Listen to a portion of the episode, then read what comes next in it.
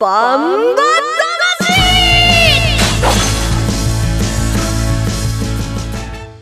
ジャガバンバ魂。この番組はバンエイト価値の提供でお送りします。こんにちは杉山悦子です。ここからの30分はジャガバンバ魂にお付き合いください。バンバ魂は世界に一つだけの競馬です。唯一帯広競馬場で開催されています万栄競馬の楽しさをお伝えする番組です。そして馬券的中のお手伝いができたらと思っています。レースの解説と予想は十勝毎日新聞社営業局事業部の桜井陽介さんです。こんにちは。こんにちは。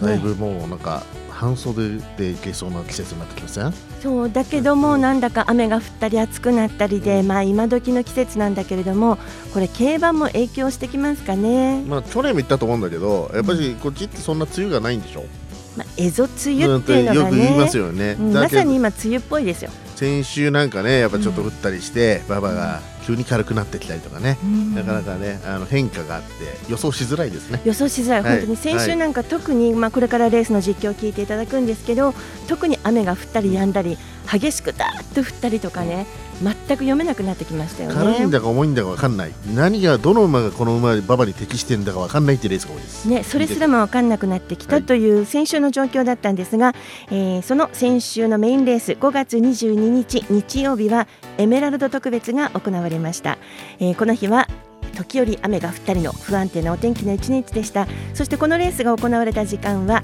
曇り馬場水分は1.3%で行われました。結果はどうだったでしょうか？エメラルド特別実況をお聞きください。雨は止んで路面は乾きつつあります。さあ10レースのメンバー飛び出しました。ボルテージもインビクタ外8番の雲海大将この辺りが前で第2障害手前前半43秒できました。後方も集まって第2障害インビクタ動きます。それからフォルテシモ8番の雲海大将も上がってきますが第2障害8番雲海大将それから2番のインビクタ真ん中5番の桜姫下ったそれから1番のフォルテシモ7番のコマさんエース4番コマさんブラックあとは6番ゴールデン風神前に上がっていったて後ろ3番の信玄ボブと9番大和太鼓残り20抜け出して5番の桜姫が先頭。追いかける雲海大将。6番ゴールデン風神3番手まで上がってきた。残り56メーター。5番の桜姫です1着。5月22日日曜日のメインレース。エメラルド特別の実況をお聞きいただきました、えー勝ったのは5番の桜姫。障害後残り30ぐらいで前に出たという感じでしょうかね。まあ、あの3番手で降りたんですけど、うん。まあ、この馬らしいね抜群の切れ味を見せてくれましたよね。ねまあ、あのカルベンの馬場になったことも功を奏したんですけどもでもね言う言うてもコバのバリバリの重賞クラスと10キロ差の4歳牝馬ですからね、ほんとこの馬はね毎回毎回常識を覆してくれる常識っていうのがさっき言ったように天気で読めなかったりとか噛み合ったいい感じ、いやあのそこまでね本当の軽いこの馬向きの馬場でもなかったし条件は決してね軽くないんですよ。それで来ちゃうからねこれまあまあまあ4歳馬でこの後5歳6歳になって繁殖に上がるのかそれとも現役を続けるのか分かんないけど僕は歴史的な除血になる可能性のある馬だとそうですか、はい。鮮やかな桜姫の勝ちはいということだったんですが、ところで1番人気のコマサンブラック2番人気のコマサンエースこれどうでしたか？そうですね。まあこの辺りちょっと人気を裏切る格好だったんですよ。僕の、うん。あの運河大賞一応2着来たんですよ。なんで本当は生まれんで買ってれば当たってたんですけど 僕のはい、あのー インビクタがね、ちょっと最後垂れちゃって4着になって、1、2、4着だったんですけども、うん。はい、まあ。残念でした。はい、でもね、だいぶね、あの見えてきてる。いい感じ。あの当たってないんだけど見えてきてる。それ予想は見えてきてる。当たってないのに先が見えて説得力ないやね本命で2着来てんだから十分でしょう。仕事はしたでしょう。まあねまあ仕事はしたと思いますよ、僕。桜はい。井さんは毎週3000ずつ馬券を買い今のところはい。ねすべてそうですね35マイナスうん1万5000一発円一発で回収できます、そのぐらいは。はい。なんか去年と違う感じですね、はい今シーズンそうですね。はい、弱いですね、今年はね。ということで5月22日のメインレースエメラルド特別。勝ちましたのは5番の桜姫。勝ちタイムは1分25秒5ということでした。2着は8番雲海大賞3着6番ゴールデン風神。という結果でした。それではコマーシャルの後は春から始まりました新コーナーです。したっけ帯広競馬場です。帯広競馬場のおすすめポイントを小さんシータちゃんがリポートします1トンを超える馬900キロの重り200メートルの戦い。残り10メートル8番の目白剛力先頭だ。一馬身とじわりと突き放して残りわずか8番目白剛力です。世界で一つだけの競馬帯広競馬場。バンエイト勝ち。ザキヤマ楽しむ投稿見てみたい？はい競馬競輪オートレース。いつでもどこでも楽しめる。スマホあるなら始めなきゃ。全部楽しんだもん勝ち。オッズパー農家から直送の新鮮野菜。地元素材のスイーツとこだわりのコーヒー。機能的でおしゃれなギアが揃ったアウトドアショップ。やっぱり食べたい十勝名物豚丼絶対行きたいショッピングモール。そこはどこ？帯広競馬場十勝村。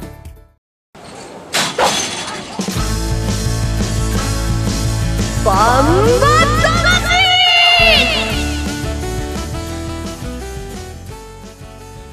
それでは春から始まりました新コーナーしたっけ帯広競馬場です、えー、ジャガーをお聞きの皆さんでまだ帯広競馬場に行っていないまあ、地方の遠くからの皆さんもどんな感じという方に、えー、したっけ帯広競馬場では帯広競馬場の楽しい嬉しい美味しいところをお伝えしたいと思います。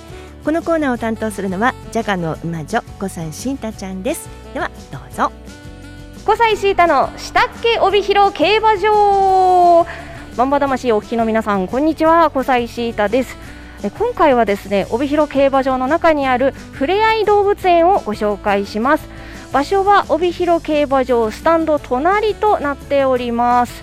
こちらではバンバの他にポニーなど可愛い動物たちと触れ合うことができるんですが今日はえーとですね広報の徳田直子さんにお話を聞いていきます。よろしくお願いします。よろしくお願いします。早速なんですがふれあい動物園ってどういうところでしょうか？はい。まず帯広競馬場入っていただいて左手の奥を進むと奥に進むとあのふれあい動物園がありますでここの動物園なんですがあの実は帯広市が万栄競馬単独開催になる前にはなかった場所なんです。あそうなんですか？そうなんです実はこれ非常にあの強い思い入れがありましてあのせっかく帯広で万栄競馬が残ったんだからということで厩舎関係者特に服部調教師が中心に市民の方たちに馬にもっと身近にあの触れ合ってほしいっていう思いで手作りで初めは作られたあの動物園なんです。最初そんなあの手作り感あふれる場所だったんですねえ今は綺麗に整備されてはいるんですけれども本当に当初の時はあの丸太からコンコンコンってこう屋根を作ったりだとかそこからあのご自身たちの馬あの知り合いからつてで馬を集めてで万栄競馬で引退した馬おそらく十勝の皆さんでしたリッキーミルキーっていう馬の方がすごい親しみあると思うんですけどもこの馬たちが初めになります。そうだったんですね。あのすごく歴史のある場所でございました。さあその動物たちの見どころやおすすめの動物について教えていただけますか？はい。でここの動物園はあの引退したその大型馬バンバはいるのはもちろんなんですがとても小さな馬から中型の馬そしてバンバいるっていろんな種類の馬が見ることできます。でもちろん大きい馬をちょっと怖いなっていうお子様もいらっしゃればまず小さい馬から慣れていただいてでしかも人参もあげることができますので、えー、ちょっと頑張って勇気を振り絞って馬にまず接してほしいなと思います。あのこうえっと人参の入ったカップっていうのがあの売っているんですが、あのカップを持ったままあの大間さんたちの前を通るとすごい首をニュって出して本当に人参大好きなんだなっていうのがすぐわかりますよね。そうですね。そこはあの欲しがってるんだったらこう素直にあげていただけると馬たちも喜んでくれると思います。わかりました。あの来園した方はどういった楽しみ方されてますか？はい。でその馬に人参をあげるのはもちろんなんですけれども、それ以外にヤギだとかあと可愛らしいウサギもおりますのででそれに触れ合うこともできますので本当いろんな動物と身近に触れ合ってほしいです。あの小さいお子さんからこう結構あの大人の方もいらっしゃったりしてますよね。そうですね。で万栄競馬は土日月開催なんですけれども、ここのふれあい動物園は火曜お休みで、それ以外もオープンしておりますので、よく幼稚園だとか保育園の子どもたちがわーって遊びに来ることも見受けられます。あとはこうあのふれあい動物園の横にこうちょっとしたお庭があったりして今はすごいチューリップがえ咲いてて綺麗なんですがこちらちょっとフォトスポットとしても良さげな雰囲気ですね。この帯広競馬場全体をあの七区ガーデンさんがあの花だとかとても管理してくださってて今は本当にチューリップが見どころを迎えてますね。あの動物と一緒にお花も楽しめるというふれあい動物園でございます。ではあの最後になりますが、徳田さんからバンバ魂のリスナーの方にですね、あの一言いただけますか？はい、このふれあい動物園は帯広の本当に中心部、この万栄競馬場の中にある馬と触れ合えるスポットですので、まず万栄競馬、お馬さん怖いなと思わずに、まずはこのお馬さんから触れ合うっていうところから、あのバンバ親しみ持っていただけるとありがたいです。近くで見るとやっぱりバンバってすごい大きいんだなということも分かりますし意外と目がつぶらで可愛いみたいなところにも気づけると思いますのでぜひ皆さんもお越しください。ありがとうございました。ありがとうございました。それでは今から実際にですね あのバンバの白雲龍くんに人参を営業の伊藤くんがあげます。で私はその横で見ています。どうぞ鼻息を感じるくらい近くに。伊藤君どうですか？え、人参を上げてみて。大きいですね。迫力がすごいです。そうですね。やっぱ優しい目してますよね。はい、可愛らしいですね。では続いてですね、サンビームちゃんに。ちょっと小さいあのバンバと比べたらあの小さいお馬さんなんですが通常馬ってこれぐらいのサイズだよなっていうザお馬さんのサイズでございます伊藤君が人参を構えています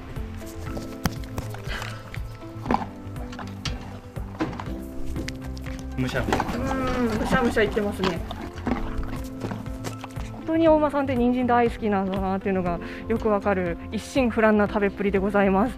えー、こういったですね、あの実際に本当に間近で人参あげることできますし、あのうさぎさんたち小さな動物にもあのものすごい近い距離で ふわふわすることができますので、ぜひお越しください。小西シータの下っけ帯広競馬場また次回お会いしましょう。下っけえー、今シーズン春から始まりましたジャガの馬女小西シータちゃんの下っけ帯広競馬場のコーナーでした。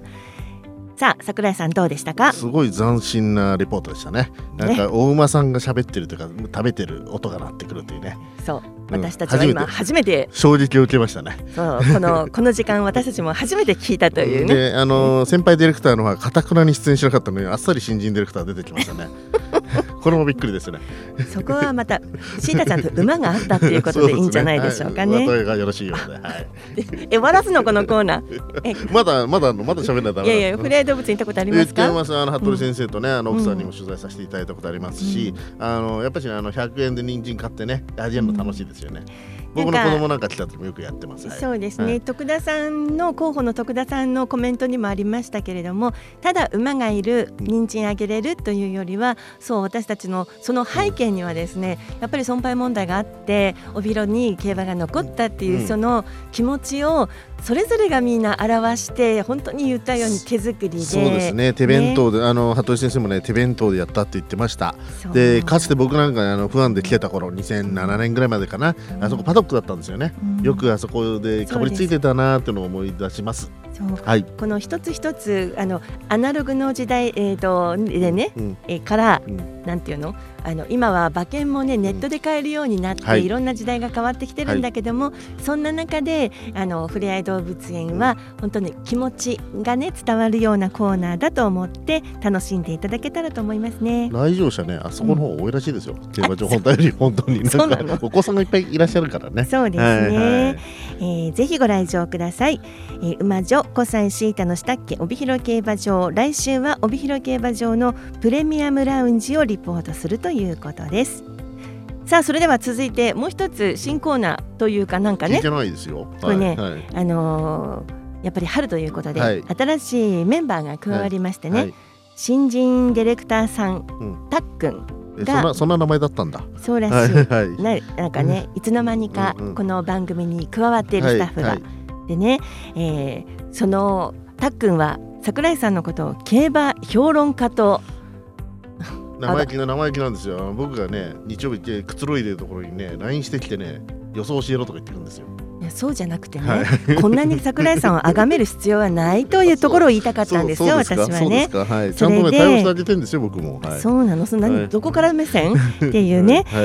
えっ、とそれで彼は初心者なので、えーいろいろこれから桜井さんに質問していきたいなということなんですよ。去。年も似たようなコーナーありませんでした？まあ春だから。はいはいはいはい、まあそれは対応 対応。はいはい大人な対応してくださいね。柔軟に行こうね。じゃあね。はいはい。柔軟っていうのか。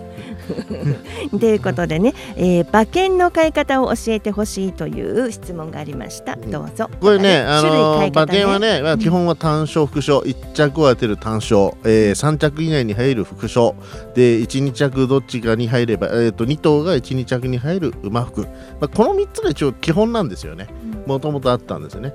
で、それに1着と2着をしっかり当てるのが馬単。であと枠ってあるんですよね、バンバン競馬の場合はね、枠えー、と8枠とか7枠には2頭入ってることがたまにあるので、そういう時は枠連と、どっちが来てもいいよという枠連という、ま枠服か、こっちは。枠服ってありますね。あと、最近入るのはワイド。えー、と、馬が、自分が選んだまた2頭が、1着2着か、1着3着か、2着3着、どっちに入ってもいいと、その3種類に入ればいいと。まあ3着以内に入ればいいってことですよね。それワイドなんで、まあ配当はちょっと下がるんですけども、当てやすいよという点。で、あとやっぱし、馬券的に一番楽しいのは3連単ですよね。お姉さんやります ?3 連単。三連単しませんよ、私は。3連単はやっぱしね、あのたまにね、10万馬券とかありますけどあのも、初心者に向けてのね、馬券の買い方ね。はい、3連単は1着、えー、1、2、3着をちゃんと着順通り当てて、どうぞすごい難しいです。120通りやりますか？え？すごく難しい分、配当も高いというね。そうですね。で僕はね一番買うの3連服なんですよ。その後説明する。3連服っていうのは3着までに自分の選んだ馬が3着まで入んなきゃいけない。3頭どう入ればいいと。着順順位が関係ないんですよね。なので、えーまあ、これは、えー、3連単の6分の、えー、と6倍当たりやすいんですけども、まあ、配当はその分減るということです。はい、例えばね、うん。あの万栄競馬はフルゲートでうん。10頭じゃないですか、そうすると6番まではあの単枠、うん。1枠にそうそうですね。1頭じゃないですか。で7枠2頭8枠2頭が入って全部で10頭になるというね、はい。でさっき言った馬番な馬服なのか枠服なのかっていう時に、例えば16だとするじゃないですか、これは馬単もうんと枠服もあるし、馬服もある。そうですよね。あのそれはね僕よくやりますけども、ん。どっちの方が配当つくかな。あんまり差ないんだけど、そう差がないじゃないですか、これが8番の馬を1番と8番選ぶときには18か17枠、うん。ということがあるけれども、それの選び方ってどっちを選ぶか？まあねよく交際していた頃好きでしたよねこの物件ね枠服ね、あの7枠になんか自分の気になるう馬が2頭いるときに枠で買うみたいな買い方をしてる人は結構いますよね。はい。じゃあこれから初めて買う。はい初めて買う。じゃあ次の、例えば、次にこのコマーシャルの後に出走メンバー紹介する大雪賞に行くとすると、これは9頭なんですけどね、この時にまたさらに、えー初心者の向けての馬券の買い方もちょっとプラスで教えてもらいたはいいなと思います。ははい。い、それではまずコマーシャルです。あ、コマーシャルの前にたっくんからの質問でした。ディレクターのたっくんはこれで良かったですか？わかりましたか？うなずいてますね。さっきなんか声も出てましたけども分かったんでしょうかね。はい。この場で桜井さんこれだけ喋って分かりましたか？ちょっと分かりづらかったです。言えないかもしれないよ。うんまあいいですよ。あいいんだ。ええいいの？あの、は覚えていきますよ。はいわかりました。はい。ではコマーシャルの後は5月29日日曜日のメインレースです。大雪賞の展望と予想に参ります。1トンを超える馬900キロの重り200メートルの戦い。残り 10m8 番の目白剛力先頭だ。一馬身とじわりと突き放して残りわずか8番目白剛力です。世界で一つだけの競馬帯広競馬場。バンエイト勝ち。ザキヤマ楽しむ投稿見てみたい。はい競馬競輪オートレース。いつでもどこでも楽しめる。スマホあるなら始めなきゃ。全部楽しんだもん勝ち。オッズパー農家から直送の新鮮野菜。地元素材のスイーツとこだわりのコーヒー。機能的でおしゃれなギアが揃ったアウトドアショップ。やっぱり食べたい十勝名物豚丼絶対行きたいショッピングモール。そこはどこ？帯広競馬場十勝村。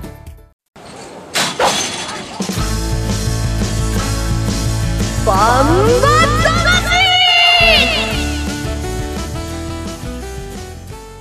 さて続いては29日日曜日のメインレース大雪賞の展望と予想に参ります、えーまず出走メンバー紹介したいと思います。大雪賞です1番アーモンド軍神西翔太。2番青のブラック藤野俊一。3番駒三エース金田力。4番駒三ブラック鈴木圭介。5番雲海大将赤塚健二。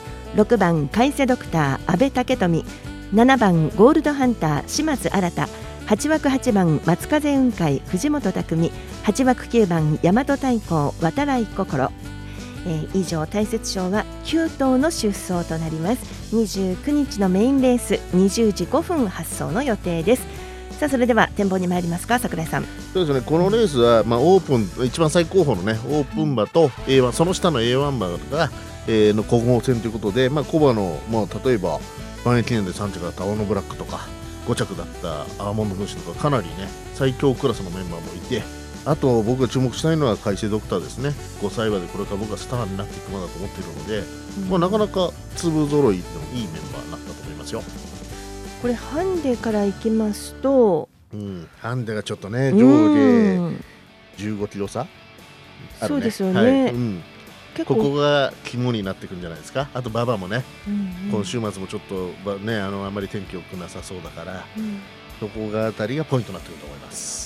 これ負担重列そのあれですね、ん。荷物の重さが。あとね、乗り換わりもあるんですよ。そうですよね。んお手馬が重なったジョッキがいたりして、ゴールドハンターの金田力さんもね今回は駒さんエースに行きますしあと富士のジョねッキーもね、青のブラね。まあもともともとあれですけど、なんとかいるけど、青のブラック選んでますしね。今回の乗り換わりをどう見たらいいですか？僕はね、うん。あのーこれ、まあ、いろいろあの思惑あるしどうしても乗り換われないって事情もあると思うんですよ。やっぱしもう強い馬、あのー自分のエース馬は絶対乗らなきゃいけないんですよ、勝負じゃない時も、そういうところを読みたいなと思ってます。そういうとこどう読むんですか？っていうね、でもまだこれからだから予想してる予想したらします。予想の時に言いますではまず予想の参考にしてください、えー、28日土曜日の十勝毎日新聞掲載ネットバンバ金太郎の予想を見てみますとまず、えー1番のアーモンド軍神にグリグリ。隣の2番に青のブラックに丸がついています。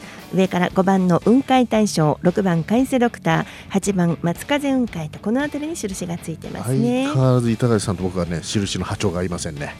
僕の本命はにあの無印でした。はいそこから行くの、はい。私その桜井さんが言う前に私やっぱり板垣編集長と合うなと思ってたんですけどね。うん多分そこが合わないんでしょうね。はいはい、はい、私と桜井さんがね、はいはい。じゃあ桜井さんの予想いきますか、はい。僕の本命はねこれ4番駒さんブラックです、えーとねこれ乗り換わりという点ではこれ富士のジョッキのお手馬なんですけども富士のジョッキはあのブラックを選んだ、けれど今回は鈴木圭介ジョッキと、ここにね実はね決まるんですよ、やっぱね青のブラックも富士のジョッキ手放すわけにいかないでしょ本当はこっち乗りたかったんじゃないかなと僕は勝手に読んでそうですか。でやっぱりねこれずーっとやっぱし大間さんって同じ馬乗ってる、同じジョッキー乗ってるとちょっとやっぱり癖ついてきたりするんですよね、そこでトップジョッキーのスーチェイスでジョッキーもあってここでの代わりに期待しました。で前回ねあの前走負けてんですけど一番人気裏切って先週ね一番人気は5着だったんですけど。いや一番人気裏切るって言いますよ その競馬用語ですよ。だってんですけどあのーまあねあのーかまあ、それだけ一番人気を押されてたってことは実力ある馬なんですよ、でそれがやっぱり噛み合えばね絶対ここでも勝負になってくるし680キロってハンデいいじゃないですか。このねあの上位クラスに比べて15キロ軽いと。ね。ここを中心に思いました。なんで相手はね当然やっぱりアーモンド軍神とかあのブラックって強い馬なんで、うん。えー抑えますけども最後はあともう一頭先週僕が本命のしてた雲海大将と、雲海大将もちょっと乗り換わっちゃったところが僕は不安なんですけども、えー赤塚ジョッキだったらね前に行かせられますから、えーそんなに僕はマイナスにならないと思ってます、はい、なので、えっ、とね馬服、えー、142445 1000円3点で勝負です。今回は馬服なんですね。はい。先週桜井さん。うまくりしなくて失敗したから。そうか。はい。坂井さんこういう時さっきのあのタックンの質問じじゃないですけど、はまああの買いたいうんパターンは分かりますけどこういう時こそ単勝と副賞と馬服と枠服とかっていう風にあの買ってもらえたらなんとなく楽しかったなと思うんですけどどうね。いうところを、あのー狙うかによりますよね配当を狙うのか当てたいのかっていうことによって馬券の買い方って変わってくると思うんですよ。まあね、はい今回は当たりを、まあ、ちょっと避けてね当たりというよりもあのタックンの質問にいやいや答えるように。それを言われてもちょっと困るね。僕当てに行って常にあの 配当を求めてるんであ僕のスタンスは変えられません。はい。だって今まで、はい、あのタックのためには変えられません。だって今週5週ねタックン外れてるのにさ当てるためにだって。当てるというか配当ですね僕はね。配当いい配当を取ることが大事ですね。あの毎週毎週なんか当たんないですから競馬は。はい。はい、さて天候はどんな風にあのー雨土曜日雨の日曜日カラカラっていう予想なんですよね。り。春先のまだね馬場本来カラカラになると重い馬場なんですよ、うん。そこに微妙に雨が降ってしまって乾いてきてと。読みづらいことは確かです。ね。だから馬場予想は僕してないです今週は、はいオープン馬がありその下の格の馬がありそして乗り換わりも多く天候が読めないっていうところで、このレースは、まあ、難しいというのか面白いかもしれませんね。でやっぱりね万円競馬の場合はあの2週に1遍ぐらいは大体馬出てくるんで毎回毎回本当明治できてるわけじゃないんですよねやっぱし合わせながら勝負のレースに合わせて調整していくところがあるのでこの銘柄級の馬たちが果たしてここを明治できてるのかどうかっていうのは難しいところですね。じゃあ桜井さんのように自分の馬券の買い方っていう自分を持っていくそこまでまだ初心者ではないけどなんとなく覚えかけっていう人は今回ねこういうレースでいろいろやってみるのが楽しいですね。まあ自分のスタイルまず確立したらいいと思います。あのあ外れてもまた来週がありますから。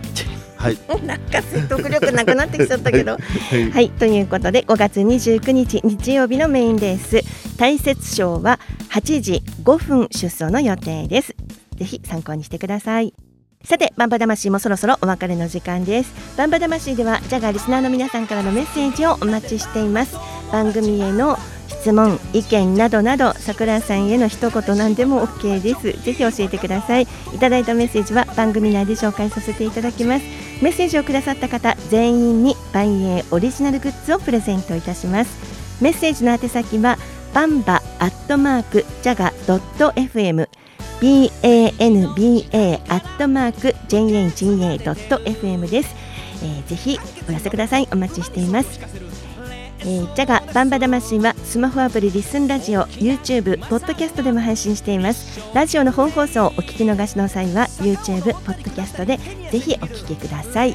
さて残り時間わずかですが30秒ぐらいで桜井さん、あの新人ディレクターのたっくんがどうやら桜井さんのいろいろなお話に興味津々ということなんでこれからあのこのバンバ魂のディレクターとしてどういうふうに？うん、ちょっとまず怖いのが来週どういう質問来るかっていうのがもうすでにビクビクしてますね。え桜井さん怖いってことあるの？うん、はい、一応怖いですね。はい、だけど、あのね、僕、僕の面白いの新人、あの、タックンの同期いるんですけど。まあ、彼らも頑張ってるんで、あの、早くね、あの、頑張ってもらえるように。さあ。はい、応援します。はい。いや桜井さんに応援してないけども 新人ディレクターたっくんガンガン桜井さんにぶつけてくださいね。ということです、はい。えー今週もレースの解説予想は十勝毎日新聞社営業局事業部の桜井陽介さんでした。ありがとうございました。ではバンバ魂はまた来週です。杉山悦子でした。ジャガバンバ魂。この番組はバンエイト価値の提供でお送りしました